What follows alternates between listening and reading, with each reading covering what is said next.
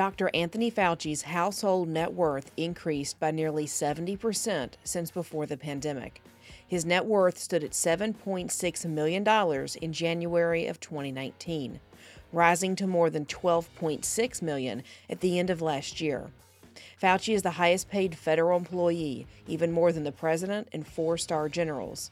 This year, he raked in $480,000, a $24,000 increase since last year. Aside from his salary, benefits, and investment gains, Fauci also earned some nice cash on the side. Last year, he was awarded $1 million by the Dan David Foundation for speaking truth to power and defending science. Does this seem fair to you, or does Fauci make too much money? Let me know in the comments.